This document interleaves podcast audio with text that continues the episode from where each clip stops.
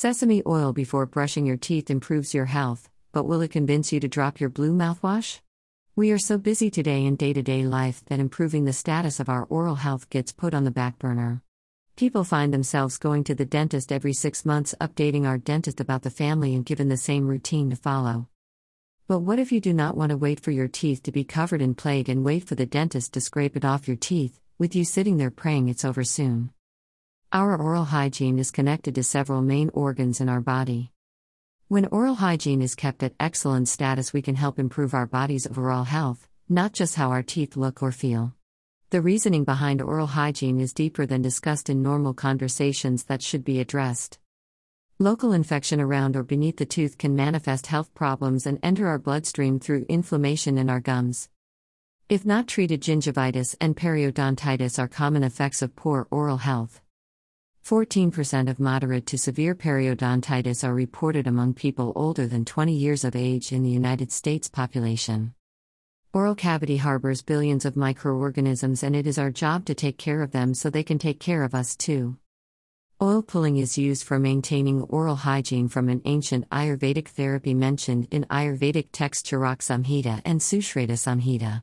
These two practices are separate techniques for effective oil pulling. There is the option to gargle the oil or use lesser quantities of oil for swishing. A tablespoon of oil is swished around the mouth before teeth brushing and must be performed with an empty stomach.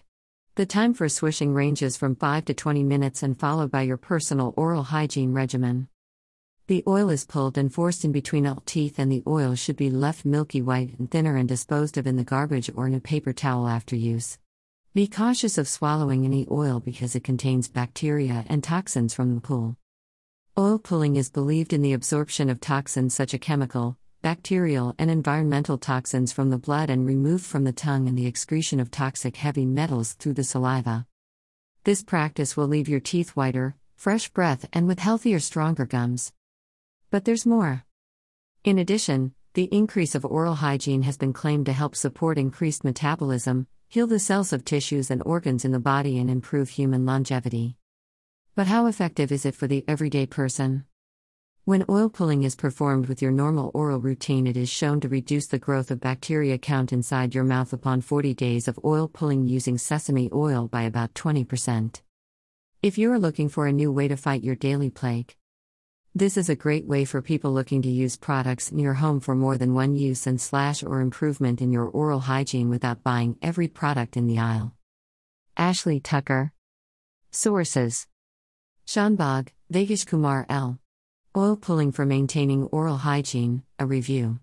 Journal of Traditional and Complementary Medicine, Volume 7, 1 106 109.